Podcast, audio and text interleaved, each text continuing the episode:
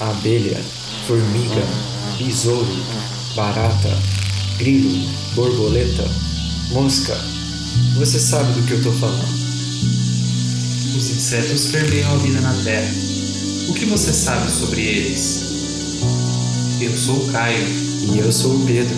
Você está escutando O zumbido do mosquito, o canto da cigarra. a pulga atrás da orelha. Você está escutando Bug Bites, o seu podcast sobre insetos.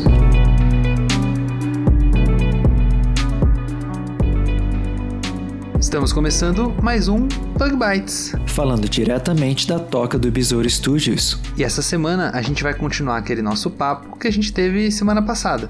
E principalmente comentar um pouquinho do trabalho de mais algumas pessoas que eu entrevistei lá no CBE 2018 em Gramado. Mas antes disso, a gente tem recado essa semana, Pedro? Tem sim, Caio. E antes dos recados, a primeira coisa que a gente gostaria de fazer é agradecer a todo mundo que foi lá visitar a gente no nosso estande durante o congresso e também a todos os nossos ouvintes que assinam o nosso podcast, que, só lembrando, né, é gratuito. O aplicativo é gratuito e a assinatura também, que não passa de uma inscrição. É isso aí, Pedro. E quem quiser saber como faz para assinar, a gente vai deixar o link aqui na descrição desse episódio e também lá no nosso Facebook de um vídeo que eu fiz e tá lá no nosso canal do YouTube. E viu? Já aproveita e se inscreve lá. E no canal do YouTube você também encontra outras coisas, não só os episódios. E sempre vale a pena lembrar que a gente está sempre aceitando comentários e sugestões. Se quiser mandar o seu feedback pra gente, você pode encontrar a gente no Facebook, no Instagram ou manda um e-mail para prodbugbites.gmail.com. Bom, Pedro, e seguindo, né? Esse mês de setembro é o mês da prevenção ao suicídio. Se você que está escutando a gente quiser conversar com alguém sobre isso, a gente indica o número 188 do CVV, que é o Centro de Valorização à Vida, e lembrando sempre que a ligação é gratuita. E lá no website deles, você também pode utilizar o chat, se você preferir. É só você procurar aí no Google, a gente vai deixar também o link no post do Facebook e também na descrição desse episódio. Sempre lembrando, se você não está se sentindo bem, se você tem alguma coisa que está te incomodando e você quiser conversar com alguém, basta utilizar esses recursos que a gente está aqui deixando para você. É isso aí, Pedro. Converse com alguém. A ligação e o chat são serviços oferecidos gratuitamente. Então, Caio, vamos lá pro nosso episódio da semana? Bom, Pedro, mas antes disso, né, a gente tem a nossa. A nossa curiosidade da semana. Vamos lá então.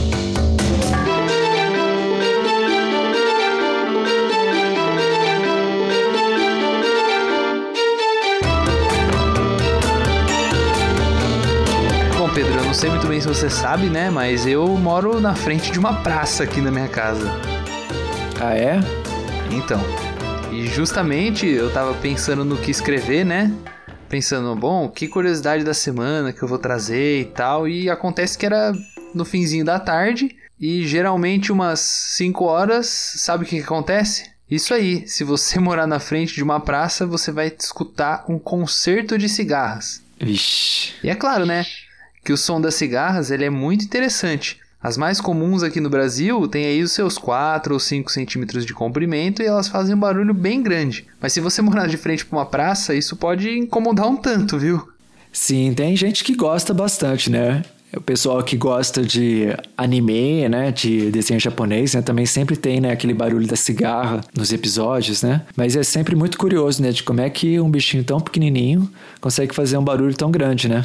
Sem dúvida, Pedro. E foi mais, mais ou menos essa ideia aí que o John Petit pensou lá em meados de 1997, quando ele trabalhava lá na University of Florida, lá nos Estados Unidos. Ele fez um levantamento e a gente vai deixar o link dele lá no nosso post do Facebook do Bug Bites para quem quiser dar uma olhada. Que interessante, cara. Ele fez um, fez um levantamento, você quer dizer assim, fez um levantamento de quem são os insetos mais barulhentos? Então, Pedro, foi mais ou menos isso. Pelo que eu encontrei aqui, em 97 ele queria saber qual que era o inseto que cantava ou que produzia o barulho mais alto. E o legal disso é que ele pediu ajuda de algumas pessoas. Primeiro ele pesquisou no Yahoo, assim, loudest insects, que é mais ou menos algo como insetos mais altos ou insetos cantam mais alto, alguma coisa assim, né? Depois ele pediu ajuda para o pessoal que trabalha com entomologia, né, em uma lista de e-mails, que é ainda bastante comum hoje em dia. E ele também fez uma busca em um banco de dados de referências bibliográficas que ele tinha na época sobre, assunto, sobre o assunto, né?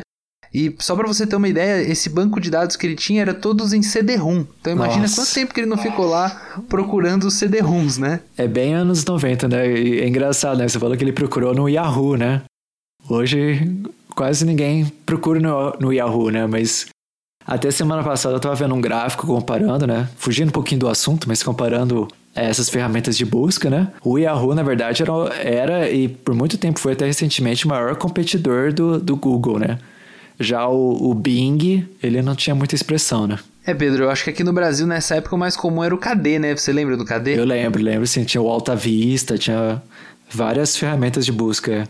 Vários trabalhos fazendo no, no, no KD. Sim. Bom, Pedro, mas continuando, né, nossa história que eu tava contando aí do John, ele acabou descobrindo que os insetos, eles tinham até uma medida feita para você tentar é, saber o quão alto era o barulho que os insetos faziam ou não.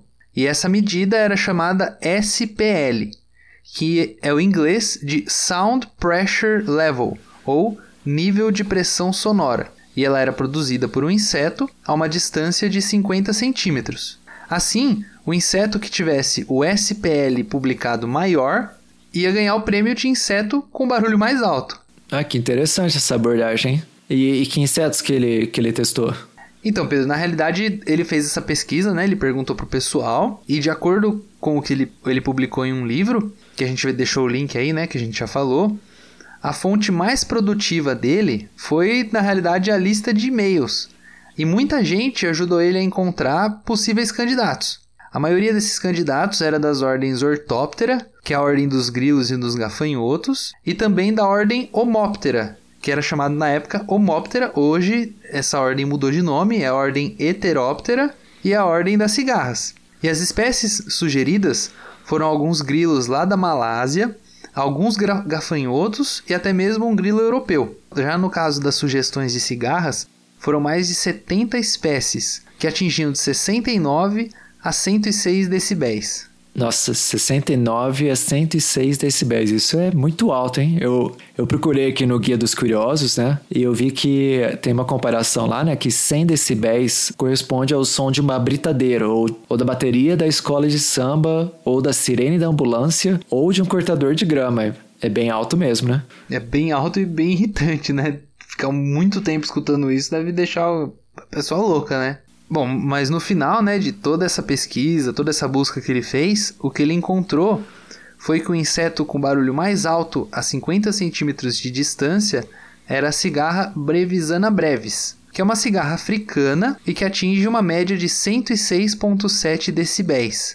E empatadas em segundo lugar ficaram as cigarras Neltibicem pronotanis e Neltibicem hash, ambas presentes lá nos Estados Unidos com 105.9 decibéis. Só que aí, né, Pedro, o nosso ouvinte pode estar se perguntando, né? Como é que um bichinho tão pequeno, de uns 5 centímetros, como a gente já falou, pode produzir um som tão alto? Como é que funciona isso? Ele tem um alto-falante dentro dele?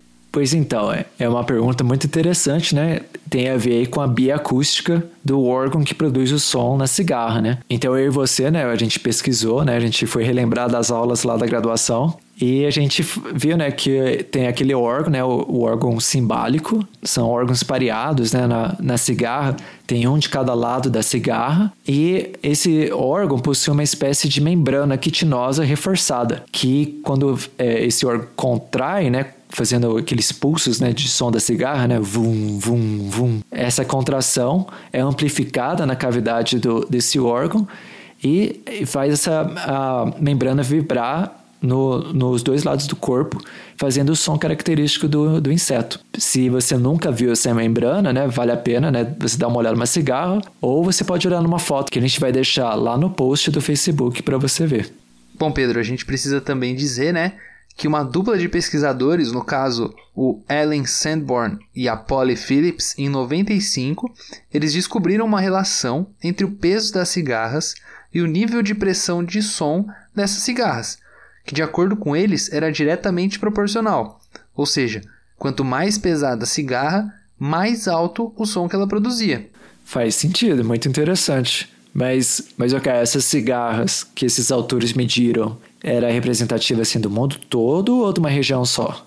Bom, Pedro, na realidade, o Ellen Sandborn e a Polly Phillips, elas fizeram uma correlação apenas entre as cigarras norte-americanas, né? Então, de acordo com o que a gente conhece, pode ser que exista essa correlação. E se essa correlação realmente existir, a nossa Brevisana brevis, que pesa cerca de 0,3 gramas de peso seco, pode ser que ela perca o seu reinado aí no ranking das, das cigarras mais barulhentas para algumas espécies, por exemplo, como a Taku especiosa e a Pompônia imperatória, lá do sudeste asiático, que ainda não tiveram seus sons estudados até a publicação desse trabalho, já que elas podem pesar 1,5 e 2 gramas, respectivamente. Só para você ter uma ideia, essas cigarras que a gente é acostumado a ver aqui no Brasil, elas têm mais ou menos 5 ou 6 centímetros, elas vão pesar mais ou menos 1 grama de peso seco. Ah, então ela não, as nossas cigarras aí não estão muito longe assim dessas cigarras mais barulhentas, né? As que têm o recorde de ser mais barulhenta. Quanto que é mais ou menos o, o nível de som das, das cigarras, as mais comuns assim no Brasil? Então, Pedro, as nossas cigarras aqui no Brasil, pelo que eu vi numa reportagem aí que eu vou deixar o link lá no post do nosso Facebook, elas não estão muito longe, elas estão chegando mais ou menos aí nos seus 70, 80 decibéis. É, o negócio é barulhento. Só para o nosso ouvinte ter uma ideia, como você já falou, em uma rua movimentada, o fluxo frequente de carros tem mais ou menos os seus 70 decibéis. Agora, aquele barulho do liquidificador ligado chega a 80 decibéis. É bem barulhento essas nossas cigarrinhas aqui, viu? Mas canta bastante alto, hein, essas cigarras. Mas se a gente for parar pra pensar, Caio, a gente tá falando aí dos, dos recordes, né, em, em valores absolutos, né? O que tem o valor de decibéis mais alto. Mas se a gente for falar por tamanho, né? Aí a gente não pode esquecer de um outro hemíptero, que é a baratinha da água, que não é para confundir com a barata da água, né? A barata da água é da família Bellastomatidae. Já a baratinha da água é da família Corichidae. E a gente está falando especificamente da baratinha da água da espécie Micronecta schultzi, que tem só 2 milímetros de comprimento, mas mesmo sendo tão pequenininha, ela é capaz de alcançar incríveis 99.2 decibéis ou seja, tá para além do, do som do liquidificador ligado. E ela faz isso através da estridulação, que é como a gente chama o ato de estriar ou de esfregar né, um órgão no outro. E no caso da micronecta, ela usa o macho, né, usa o seu, seu apêndice genital e esfrega contra o abdômen fazendo esse barulho tão alto. E Pedro, eu escutei falar quando você está passando em um riacho ou então em um lago que tem essa baratinha da água aí, dá para você escutar assim bem de longe um barulho dela na água. Olha. Quem já escutou dos comentários que eu li aí na internet é que é, uma, é, um barulho bem singular, assim, sabe? Deve ser bem interessante mesmo. Ainda mais que é um bichinho tão pequenininho, cara, de 2 milímetros. Imagina, a Brevisana brevis, que atinge uma média de 107 decibéis, tem 15 milímetros. Essa daí tem 2 milímetros, tem um sétimo. Ou seja, proporcionalmente é muito mais barulhenta, né? Com certeza. E é sempre bom a gente lembrar, né, que não é só um barulho que algumas pessoas, né, apreciam, outras se incomodam, mas não é pra gente que esses bichos fazem esses barulhos, né? No caso das cigarras, são os machos, né, que estão fazendo esses cantos, né, para atraírem as fêmeas, que dá, portanto, uma vantagem competitiva, né, aos machos maiores, porque eles vão fazer mais barulho. E além disso, né, o canto também pode ser importante para agregar os indivíduos da espécie. Em alguns casos, até para repelir predadores como algumas aves. Eu achei esse assunto muito legal, a gente vai deixar bastante link no nosso post do Facebook e até mesmo um link para um dos podcasts que eu escuto, que é o Stuff You Should Know, que é em inglês, mas onde eles falam em um episódio sobre as cigarras. E para falar a verdade para você, Pedro, acho que da próxima vez que eu estiver escutando uma cigarra, eu acho que eu vou ter muito mais respeito pelo canto dela, viu? Porque olha, se eu inseto mais qualquer coisa no mundo dos insetos, não é para qualquer inseto não, viu? A quantidade de inseto que existe, olha, ficar em primeiro em alguma coisa já é uma grande coisa. E eu também prefiro a cigarra cantando do que barulho de carro de liquidificador, viu? Com certeza, Caio. A gente, né, a gente tá falando, né, do, do barulho que ela faz, tá, mas a gente sempre sente uma saudade, né, das cigarras. Elas sempre trazem alguma lembrança boa, né? Ó, eu vou até colocar uma, um barulhinho de cigarro aqui na transição, viu? Que eu não ligo, não. Depois disso aí, hashtag respeito, viu? Bom, então vamos começar então o episódio de hoje, então. Vamos lá, então.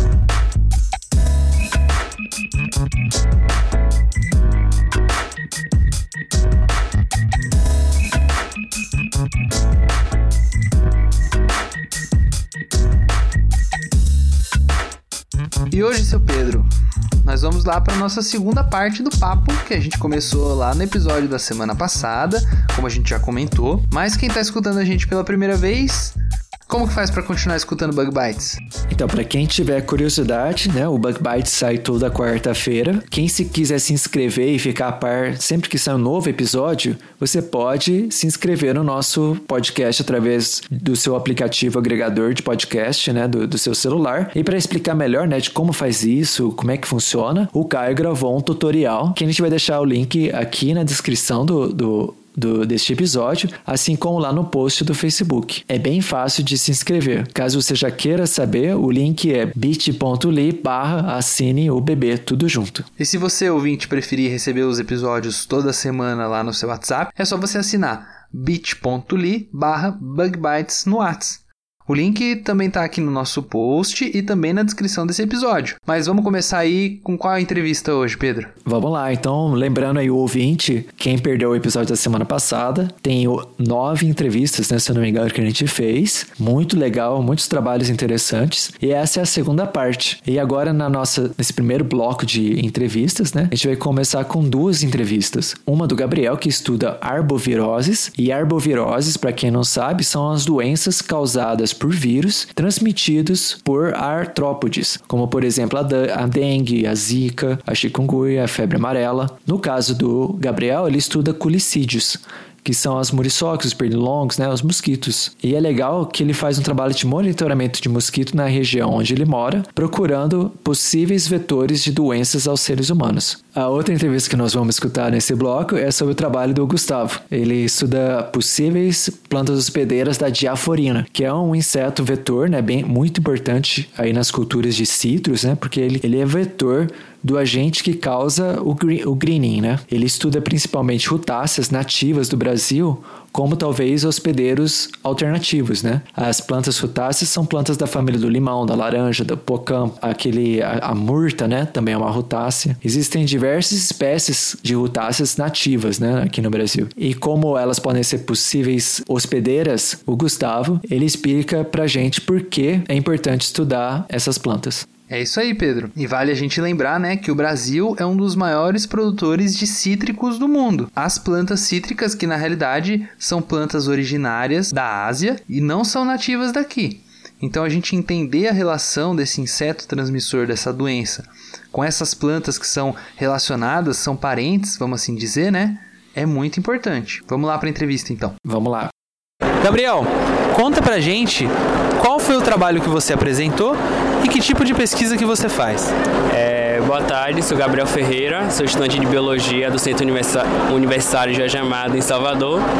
É, eu trabalho na Fiocruz de Salvador, no Instituto Gonçalo Muniz, e meu trabalho é um inventário faunístico de culicídios em um remanescente urbano de Mata Atlântica, em Salvador. Os culicídios, eles são popularmente conhecidos como mosquito, pernilongos e muriçocas, e eles são importantes vetores de arbovirose de algumas doenças parasitárias. E é importante é, é, coletar e identificar esse, esses indivíduos por conta da sua importância médica e de que a maioria das espécies não, se, não se tem conhecimento, é, não sabe se elas são vetores ou não de alguma arbovirose, então é bastante importante conhecer essas espécies para prever possíveis surtos episódicos, como o caso de febre amarela que ocorreu no passado, e fazer até mesmo o controle dessas espécies. Você conseguiu encontrar muitas espécies que são possíveis vetores? Como que foi o seu trabalho? No total, a gente coletou 11.916 colicídios.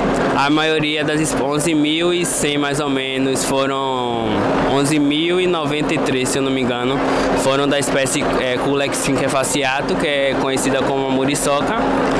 Aqui no Brasil, ela, não, ela é vetor da filariose, conhecida como elefantíase, mas ela pode ser transmissora de algumas encefalites. É, encontramos também Aedes aegypti, Aedes albopictus. Aedes aegypti ele é vetor da dengue, zika, chikungunya, zika e mais recentemente e também da febre amarela. Aedes albopictus também é vetor dessa, dessas doenças, mas ainda não tem registro na natureza deles, acho que não tem registro na natureza deles infectados. E o Culex mesmo, as outras espécies que encontramos como limatos, vaiomia, Aedes escapulares, são potenciais vetores de arboviroses. Muito bom, Gabriel. Parabéns pelo seu trabalho, muito obrigado pela sua entrevista. Obrigado. Gustavo, conta pra gente sobre o que, que você vai apresentar. Bom, é, eu vou apresentar parte do meu trabalho de, de pós-doutorado. Eu sou biólogo, é, fiz mestrado e doutorado na entomologia da Exalc, no departamento de entomologia, e hoje eu vou apresentar um pouquinho é, a respeito do meu trabalho de pós-doutorado. Eu venho desde o mestrado trabalhando com a parte de interação inseto-planta, trabalhei bastante com variedade de, co de copa, porta-enxerto na citricultura, visando entender um pouquinho melhor os aspectos bioecológicos da diaforina citri, que é um principal vetor de uma doença importante na citricultura, o greening. E agora no pós-doutorado eu estou trabalhando, fazendo a prospecção, ou seja, a busca de possíveis é, novos hospedeiros em rutáceas nativas que ocorrem no estado de São Paulo. Então a gente tem alguns resultados interessantes que mostram que em algumas nativas a gente consegue é, obter sobrevivência alta do psilídeo, o que é importante para entender um pouquinho da epidemiologia da doença em citros. E quando a gente entende a epidemiologia da doença em citros que você está querendo dizer, qual é a importância de você saber quais são as plantas hospedeiras desse inseto? Por que, que você fica procurando e tentando entender quem que pode ser hospedeiro do inseto ou não? Bom, um dos principais problemas, é, no caso do HLB e do greening, que é a deforina, que é o vetor, é o efeito de borda. E eu entender e saber quais as plantas podem ser hospedeiras é, nessa borda de, no, dos pomares, eu consigo é, focar meu manejo, direcionar meu manejo para essas áreas. E eu, conhecendo essas plantas, eu também sei o, que, o, o potencial delas em, na população da, da, do diaforina começar a aumentar a população nessas áreas. E eu uso daí, eu tento focar o meu, o meu manejo nessas áreas, é, pomares abandonados, sítios, inclusive nas plantas nativas, se, se, se for hospedeiro, e para evitar que, que ela migre para o pomar, evitando assim que ela comece a disseminação da doença no pomar. Muito bom, Gustavo. Muito parabéns pelo seu trabalho. Muito obrigado pela sua entrevista. Valeu, Caio. Obrigado. Bom, Caio, estou sabendo que lá no CBE vocês também levaram umas canecas para mostrar para o pessoal, né, para os nossos ouvintes que foram lá no congresso e para as pessoas que estavam conhecendo o nosso projeto. Como é que foi isso? É isso aí, Pedro. Eu e a produção, a gente levou os cinco modelos de canecas que a gente fez aqui no Bug Bites para ajudar a pagar os nossos custos. A gente fez essas canecas em parceria com o pessoal da Baua Stamp. E quem quiser conhecer essas canecas, é só entrar lá no nosso Instagram, no arroba BugBitesPodcast ou no arroba e dar uma olhada nas fotos das canecas que a gente deixou lá. E também lá no nosso canal do YouTube eu fiz um unboxing delas. O link a gente vai deixar aqui na descrição desse episódio e também no nosso post do Facebook. E se você ficar interessado, você quiser pedir a sua, o pessoal da Bala entrega no Brasil inteiro. É só você entrar em bit.ly barra barateza ou pedir pelo WhatsApp, bit.ly barra barateza no WhatsApp. A gente vai deixar todos esses links também na descrição. E uma outra forma de você apoiar o nosso projeto é através da plataforma Padrim. Ou seja, você pode se tornar um padrinho ou a madrinha do podcast. Você pode nos apoiar a partir de dois reais por mês. Alguns apoios têm recompensas maiores que outros. Se você quiser conferir, é só acessar bit.ly barra apoiebb. É isso aí, Pedro. Mas conta aí pro pessoal. Quais são as próximas entrevistas desse nosso segundo bloco? É isso aí, cara. Então, continuando a nossa série de entrevistas e de pesquisas muito interessantes que você encontrou lá no Congresso Brasileiro de Entomologia, as nossas próximas duas entrevistas são sobre controle biológico. A primeira foi com o Gabriel. O Gabriel trabalha com controle biológico por meio de parasitoides, né? Ele trabalhou com o tricograma pretioso, né, que é um parasitoide comumente usado, né, em controle biológico, para verificar a sua eficiência contra bloqueadores do tomate. Ele encontrou, né, coisas muito interessantes interessantes, inclusive que quando combinado com manejo integrado de pragas, né, a utilização desse parasitoide reduziu o uso de inseticidas de 3 para uma aplicação só. Muito interessante. E teve também o trabalho do Lucas, que testou novos parasitoides, né? Ou seja, ele está procurando quais são as pragas que são melhor controladas por esse novo parasitoide que ele está testando. E também encontrando qual que é o estágio de vida que é mais apropriado, né? Que é mais atacado por esse, por esse parasitoide. Então, duas, duas pesquisas muito interessantes aí para vocês.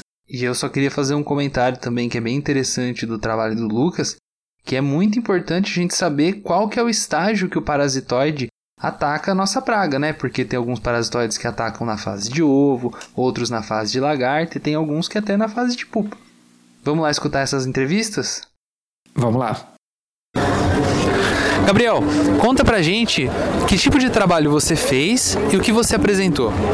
Então, o trabalho foi realizado no estado do Espírito Santo, né, que é onde eu faço faculdade, e ele é basicamente sobre o uso de manejo de bloqueadores do tomate, que é uma cultura bastante importante na região. Ele comparou, fez um, um estudo com o manejo comum, como os produtores fazem, com a aplicação de inseticida de forma recorrente, com ou sem é, a presença de bloqueadores, e usando o MIP com o tricograma precioso. Foi utilizado o tricograma para o controle biológico de duas pragas muito importantes do tomate, que são dois bloqueadores do tomate. O tricograma precioso foi introduzido desde os primeiros dias na lavoura, fazendo um trabalho de prevenção para o não surgimento ou retardamento do surgimento das lagartas bloqueadoras. Né? O que acontece? Foi notado que manejo integrado de pragas, no caso, o manejo fitossanitário de pragas com o tricograma precioso, atrasou em três análises a, a chegada do, dos bloqueadores. É, além disso, foi notado uma menor, um menor uso de inseticidas, porque com, com o MIP só chegou, vamos supor, de quatro vezes que. cinco vezes que foi utilizado o inseticida usando o MIP normal, sem, que seria usado o MIP normal sem o, o tricograma, passou para apenas uma, ou seja, uma economia maior. Além disso, o, com o tricograma e o MIP, houve uma redução muito grande do número de frutos brocados, ou, ou seja, uma consequência muito boa para o produtor, porque além dele economizar na não utilização de inseticida, ele teve muito, um número maior de produtos, uma rentabilidade maior por hectare. O trabalho foi feito em dois anos e esse trabalho é, chegou ao final e fei, foi feito as contas que o menor uso de inseticida menos, e também o menor número de frutos brocados trouxe uma economia para o produtor no final de dois anos de 5 mil reais por hectare plantado. O trabalho foi foi feito utilizando com o MIP foi utilizado também agentes químicos e biológicos que são seletivos. Muito bom, Gabriel. Muito obrigado pela sua entrevista e parabéns pelo seu trabalho. Muito obrigado a vocês pela divulgação. Lucas, sobre o que você falou? Olá pessoal, é, eu apresentei o meu trabalho de mestrado, eu sou mestrando no, no programa de entomologia da Exalc, e eu apresentei o potencial do ectoparasitoide Abrobracum ebetor, que é um parasitoide de lagartas. E, e, testei 13 espécies de lepidópteros, 13 espécies de lagartas. O objetivo é selecionar essas melhores, as melhores espécies para utilizar o meu parasitoide como um controlador em grandes áreas. A melhor espécie para a espécie que mais foi controlada foi a Grotis Y e lagartas de quarto insta. E o quão importante você acha que é esse tipo de estudo, Lucas, para a sociedade, para a agricultura no geral? Quão importante você acha que é esse tipo de trabalho? Com os resultados que eu venho obtendo, eu acredito que esse parasitoide ele pode vir a ser mais uma ferramenta de controle de, de, de lagartas, pragas. Ele pode vir a ser utilizado em um programa de manejo integrado de pragas. Muito legal. Além disso, você está pretendendo fazer doutorado? Como que vai ser? Sim, eu pretendo fazer doutorado. Não sei ainda a linha que vou seguir, mas provavelmente controle biológico. Não sei se vou continuar com esse parasitoide, mas trabalharei com controle biológico. Muito legal, Lucas. Parabéns pelo seu trabalho e muito obrigado pela sua entrevista. Obrigado. Bom, Pedro, estamos de volta aqui, né, para o nosso terceiro bloco. Mas antes disso, eu também queria anunciar que o Bug Bites entrou em mais uma rede social. Dessa vez a gente está também no LinkedIn. O link para você seguir a gente por lá tá aqui na descrição desse episódio também e também lá no nosso post do Facebook. Sabe o que teve essa semana também, Pedro? O quê? A confirmação da sua participação no sétimo Mobil, que vai rolar lá em Piracicaba. Explica mais pra galera aí como que faz para participar desse evento. É isso aí, eu vou lá compartilhar um pouco da minha experiência, né, de como pós-doutorando, né, no Brasil e no exterior, e também a experiência aqui com o nosso projeto do Bug Bites. Esse encontro vai acontecer do dia 8 a 11 de outubro, a minha participação no dia 11 na mesa redonda Atuação Profissional do Biólogo, Desafios e Perspectivas. Mais informações você encontra na descrição desse episódio e no post no Facebook. Só lembrando o nosso ouvinte que as vagas são limitadas, mas o custo é bem baixinho, é só 40 reais, então corre se inscrever, vai ser muito legal. E vai inclusive ter produtos do Bug Bites by Bal por lá. Se você não tiver afim de pagar o frete, né? E tiver interessado. Se você quiser divulgar o seu curso, o seu simpósio, o seu produto ou o seu serviço aqui no nosso espaço do Bug Bites, manda um e-mail para prodbugbites.gmail.com. E nesse blo último bloco aí, Pedro, quem foi que conversou comigo? Então, Caio, a gente agora vai ter duas entrevistas. A primeira delas é com a Stefane, que falou o trabalho dela muito interessante, em que ela está olhando substâncias químicas que ela extrai de plantas, né, para controle de insetos, então substâncias químicas de plantas que podem funcionar como inseticidas. Ela trabalhou principalmente com plantas amazônicas, né, no caso piperáceas e anonáceas. Para quem não tem familiaridade, né, uma piperácea bem famosa é a pimenta do reino e algumas das anonáceas mais famosas são a fruta do conde e a graviola, por exemplo. A outra entrevista que você vai escutar é da Heloísa. A Heloísa ela apresentou seu trabalho com controle químico de insetos, mais especificamente com controle de Spodoptera frugiperda, né? E é bem interessante porque ela extraiu uma substância de um fungo, né, que, que causa mortalidade de insetos, ela fermentou tal, e ela esperava, né, que tivesse um efeito, né, inseticida, e ao invés de diminuir a herbivoria, ela verificou que essa mistura aumentou a herbivoria. Então, mostrando aí que na ciência nem sempre a gente tem os resultados que a gente espera, mas todo o resultado traz um, um crescimento, né? uma importante informação que gera novas perguntas. Né? É isso aí. E também é legal a gente comentar que essas foram duas maneiras bem distintas de procurar inseticida natural, né, Pedro? Uma foi procurando plantas inseticidas e a outra foi um fungo que causava doenças em insetos. Vamos escutar esse papo aí? Vamos lá, tá bem legal. Stephanie, conta pra gente sobre o que foi o seu trabalho, o que vocês buscaram com isso? Então, meu trabalho foi sobre o efeito inseticida de plantas amazônicas para o controle do pulgão Lipaphus erisme em cultivo de couve. Ou seja, nós tivemos a intenção de procurar efeitos de plantas nativas da Amazônia, porque eu venho da Universidade Federal do Amazonas, e com isso utilizar um método alternativo de controles botânicos para o controle do pulgão Lipaphus erisme. Esse pulgão, ele na verdade é conhecido como pulgão da mostarda, porém ele tem atacado continuamente muitas brásicas, principalmente as couves e os repolhos, na região do Amazonas. E o meu intuito, o meu objetivo era saber qual dessas plantas iriam ter um bom resultado no controle dele. E eu utilizei é, dois tipos de piperáceas e uma nonácea. Foi a pipe, a pipe peltato e piperadunco utilizei a rolinha mucosa, que é chamada de biribá, no qual eu obtive bons resultados, tanto para mortalidade quanto para repelência. E qual que é a importância que você acha que existe em vocês estarem procurando novas plantas com efeito inseticida? Então, o mercado hoje em dia está bastante amplo e, querendo ou não, os insetos vêm adquirindo uma resistência a usos contínuos de inseticidas e até mesmo por questão ambiental, por questão ecológica, os inseticidas é, sintéticos têm com um, um, digamos erro um erro de manejo, digamos assim, é, descontrolado, é, tem acabado degradando o meio ambiente, tem poluindo os, os solos, os, os, rios. Então, uma alternativa seria essas plantas bioativas. E é esse que a gente tenta buscar, é, um, até mesmo por uma questão de cultivo seguro. Muito bom, Stephanie. Muito obrigado parabéns pelo seu trabalho. Ah, muito obrigada, eu que agradeço. Heloísa, conta pra gente sobre o que foi o trabalho que você apresentou. Oi, gente, meu nome é Heloísa Torresan, eu sou da Exalc, lá de Piracicaba. No meu trabalho, a gente explorou o potencial uso de um composto natural no controle de Spodoptera frugiperda.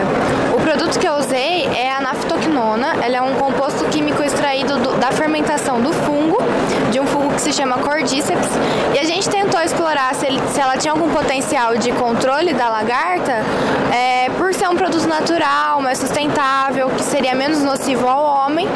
É, mas os resultados apontaram que na verdade não, não, não foi como a gente esperava.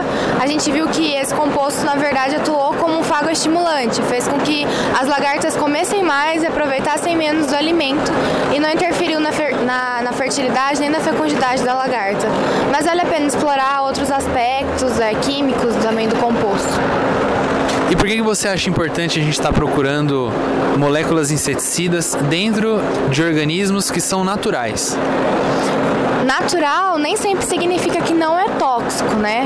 Mas quando a gente está falando de alguma coisa que é natural, normalmente ela se degrada mais fácil no ambiente, ela tende a ser menos nociva com composto químico sintético. Tem várias coisas que, que tornam vantajoso que você estude esse tipo de tecnologia. Muito legal, Heloísa. Parabéns pelo seu trabalho, muito obrigado pela sua entrevista. Obrigada a você. Bom, Pedro, então para o nosso último bloco, conforme a gente prometeu no episódio da semana passada, quem é que está de volta? Quem está de volta é o Francisco e o Walson, como prometido na semana passada. É isso aí, eles contaram para mim que eles também têm um projeto de divulgação científica lá na universidade deles. E eles também falaram um pouco desse projeto na sessão de pôsteres de educação e etnoentomologia a etnoentomologia, né, que é uma área também muito importante, que é o estudo de como o ser humano, né, como as culturas, né, se relacionam com os insetos. Então vamos lá escutar, ver o que, que o Watson e o Francisco estão desenvolvendo nessa área. Vamos lá então. Sejam bem-vindos, Francisco e Watson. Agradecido, obrigado. Eu agradeço. Contem pra gente qual foi esse projeto, que é de divulgação científica também e principalmente de educação. Contem pra gente o que vocês fizeram e quais foram os resultados que vocês obtiveram. O projeto ele teve o objetivo de sair de dentro da universidade, é, o conhecimento que nós obtemos, obtemos dentro da universidade sair para fora, levar até as escolas, até os alunos. E o projeto é coleção zoológica como promoção, é, alfabetização de crianças do ensino fundamental, uma vez que essas crianças conhecem os animais apenas pelo nome comum, nome popular. E o, o objetivo do projeto foi levá-los a ser alfabetizados cientificamente. Então, nós conseguimos alcançar os objetivos, que foi levar eles esse conhecimento. Eles puderam diferenciar um inseto de outra classe, como por exemplo aracnide, de próprio. Então, foi um trabalho legal. E conta pra gente, Wilson, como que funcionou esse trabalho? Quem que teve a ideia de fazer essa divulgação para as crianças? Da onde vocês sentiram essa necessidade? Bom, a, a ideia a iniciativa foi, foi do nosso orientador, né, e junto a ele nós tivemos uma, uma equipe que coordenasse essas informações para que podemos também ter a sensibilidade de levar até as, as escolas que foram credenciadas para ter essas exposições. Em relevância a isso, o que foi que nós pensamos? Bom, se cada um de nós conhecemos planta ou animal de forma que é passada de geração para geração, então é interessante que o trabalho desenvolvido dentro da universidade também tenha relevância não só para a vida acadêmica, mas também para a vida social. Ou seja, um aluno de escola pública do ensino médio, ensino fundamental, que possa também ter acesso a esse acervo, já que ele não é exposto, é, digamos assim, à sociedade para que todo mundo conhecesse, mas que as pessoas, os alunos em especial, pudessem chegar para o seu pai e mãe, não mãe, é uma aranha. A aranha, ela é conhecida popularmente assim, mas o nome científico é assim, assim, assim. Entende? Essa que é a fundamentação do trabalho. Porque para mais na frente dizer assim, a universidade, ela não fica presa o trabalho só lá, mas ela também expande. E essa expansão inclui também a sociedade civil. Muito bom. E Francisco, qual que foi a recepção das crianças, dos alunos que vocês apresentaram essas coisas para elas? Elas gostaram? Elas gostaram? Como que foi? Eles gostaram, eles gostaram bastante. É, até porque foram é, insetos conhecidos da região. Eles conheciam lá os insetos popularmente. Quando nós abordamos o nome científico para eles, eles começaram até a a, brincar entre si. Ah, eu aprendi a falar o nome científico desse inseto e tal. Eu aprendi a, a, a diferenciar uma aranha de, de um inseto, de uma borboleta, enfim. Então eles tiveram essa interação. Ah, a partir de hoje eu já sei que uma aranha não é um inseto, é um aracnídeo. Então eles gostaram bastante. Wilson, conta pra gente, esse projeto ele é realizado todo ano? Como que funciona lá na universidade de vocês? Não, o projeto ele foi executado esse ano, né? A duração dele foi de seis meses, se não me engano. E o interessante é que, que nós, enquanto discentes da universidade, queremos que ele seja um projeto de pesquisa e extensão para que seja de um ano, dois anos, para que as pessoas, não só aquela, aquela escola credenciada, mas que as outras escolas que não conhecem, fazem parte desse projeto que é maravilhoso. Porque, tipo, falar de cariforídeo, o que é cariforídeo? Ninguém sabe. Mas falar de uma mosca é simples, mas todo mundo sabe o malefício que uma mosca traz, mas ninguém sabe do benefício que ela também pode trazer pra gente. Então são coisas diferentes, em espaço diferente, que a gente pode estar unindo útil ao agradável para que as pessoas tenham consciência e tomem noção do que isso pode trazer para todos nós. Muito bom, parabéns Francisco, parabéns Walson pelo trabalho de vocês. Muito obrigado. Eu agradeço, muito obrigado pelo convite. Eu agradeço. Muito bom, Pedro. Bom, eu pessoalmente espero que o pessoal tenha aproveitado um pouquinho aí desse esse pedacinho do CBE que a gente trouxe para vocês aí direto de Gramado. Infelizmente eu não pude trazer chocolate para todo mundo, mas eu trouxe essas entrevistas. Eu espero que vocês estejam satisfeitos, tá? Se você não estiver satisfeito, você sabe, né? Procure a gente no Instagram, no Facebook ou manda e-mail pra gente contando o que você gostou, o que você não gostou e a sua sugestão de como melhorar. É, mas infelizmente eu não vou poder enviar chocolate para ninguém porque eu já comi todos os que eu trouxe. Ixi. E Caia, e agora, pra semana que vem tem mais entrevista? Então, Pedro, semana que vem tem o nosso Em Sete Perguntas, né? Quem será que vai vir conversar com a gente agora, hein? Em Sete Perguntas, mas entrevista do CBE agora só no ano que vem? Não, daqui dois anos, né? Então, agora só no CBE 2020 que vai ser lá em Fortaleza. Será que o Bug Bites vai, hein, Pedro? Tomara que, a gente que o Bug Bites consiga ir no CBE 2020 em Fortaleza. É, tomara, né? Então a gente se vê por lá ou por algum próximo evento que a gente tiver por aí, né, Pedro? É isso aí, a gente vai sempre tentar colocar o Bug Bites nos mais diversos eventos relacionados com insetos.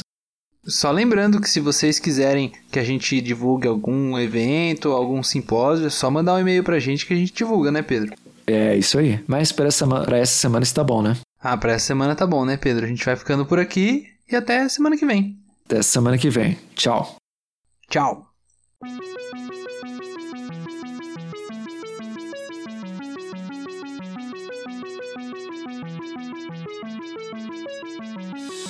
O Bug Bites é um projeto de divulgação científica relacionado aos insetos e à entomologia. Nosso conteúdo é produzido por especialistas da área e de acesso gratuito nas mais diferentes plataformas. O apoio de nossos ouvintes é muito importante. Se você gosta do nosso conteúdo, considere apoiar esse projeto. A partir de R$ 5,00 mensais, você pode apoiar o Bug Bites na plataforma Padrim. O link está na descrição do episódio.